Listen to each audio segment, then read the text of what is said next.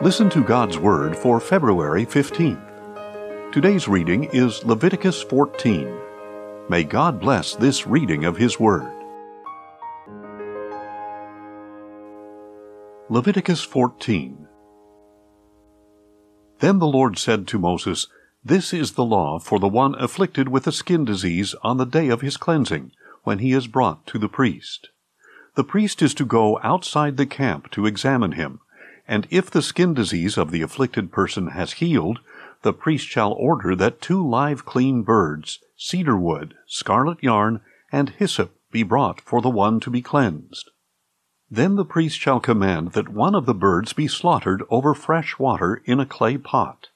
And he is to take the live bird, together with the cedar wood, scarlet yarn, and hyssop, and dip them into the blood of the bird that was slaughtered over the fresh water.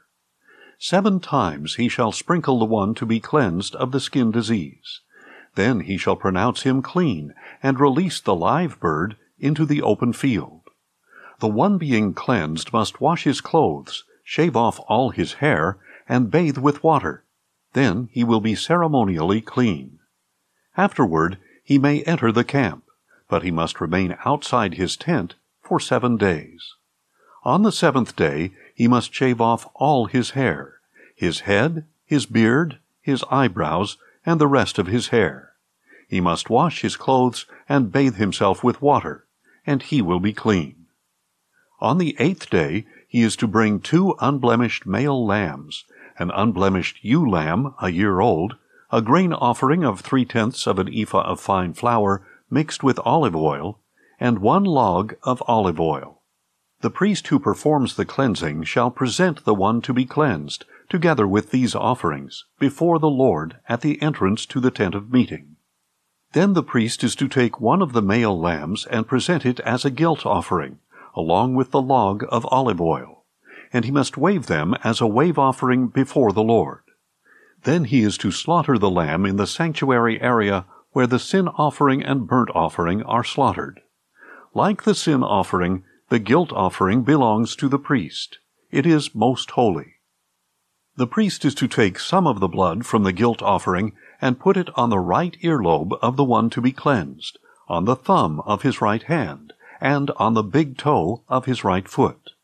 Then the priest shall take some of the log of olive oil, pour it into his left palm, dip his right forefinger into the oil in his left palm, and sprinkle some of the oil with his finger seven times before the Lord.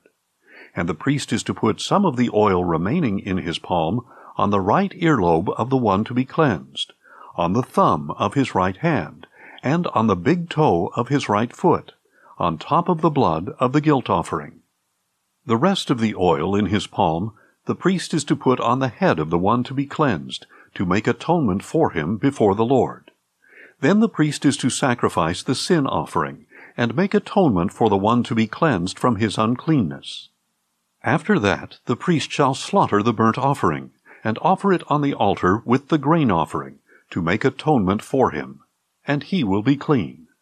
If, however, the person is poor, and cannot afford these offerings, he is to take one male lamb as a guilt offering to be waved to make atonement for him, along with a tenth of an ephah of fine flour mixed with olive oil for a grain offering a log of olive oil, and two turtle doves or two young pigeons, whichever he can afford, one to be a sin offering and the other a burnt offering. On the eighth day he is to bring them for his cleansing to the priest at the entrance to the tent of meeting before the Lord. The priest shall take the lamb for the guilt offering along with the log of olive oil and wave them as a wave offering before the Lord. And after he slaughters the lamb for the guilt offering, the priest is to take some of the blood of the guilt offering and put it on the right earlobe of the one to be cleansed, on the thumb of his right hand, and on the big toe of his right foot. Then the priest is to pour some of the oil into his left palm, and sprinkle with his right forefinger some of the oil in his left palm seven times before the Lord. The priest shall also put some of the oil in his palm on the right earlobe of the one to be cleansed, on the thumb of his right hand, and on the big toe of his right foot, on the same places as the blood of the guilt offering. The rest of the oil in his palm the priest is to put on the head of the one to be cleansed, to make atonement for him before the Lord.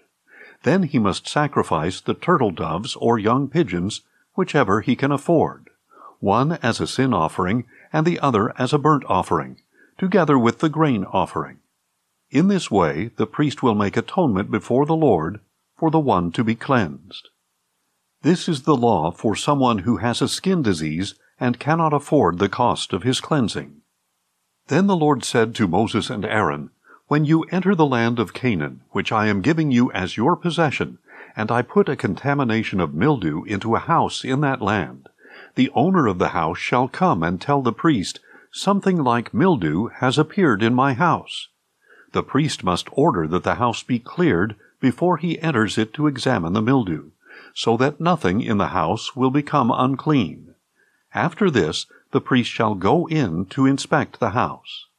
He is to examine the house, and if the mildew on the walls consists of green or red depressions that appear to be beneath the surface of the wall, the priest shall go outside the doorway of the house and close it up for seven days. On the seventh day the priest is to return and inspect the house. If the mildew has spread on the walls, he must order that the contaminated stones be pulled out and thrown into an unclean place outside the city. And he shall have the inside of the house scraped completely, and the plaster that is scraped off dumped into an unclean place outside the city.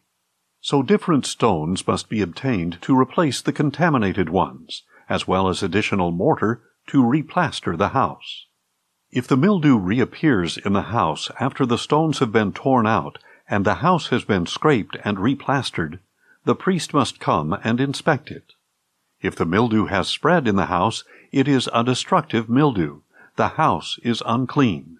It must be torn down, with its stones, its timbers, and all its plaster, and taken outside the city to an unclean place.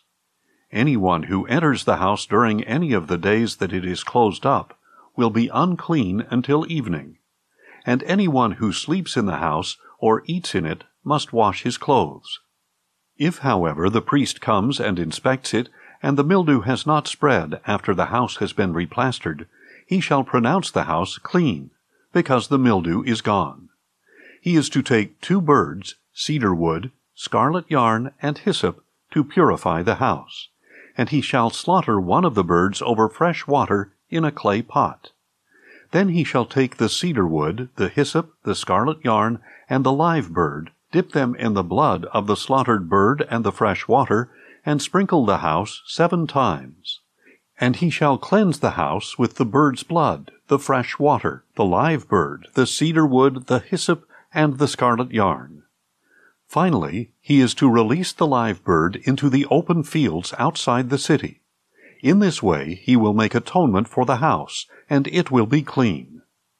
This is the law for any infectious skin disease, for a scaly outbreak, for mildew in clothing or in a house, and for a swelling, rash, or spot, to determine when something is clean or unclean. This is the law regarding skin diseases and mildew.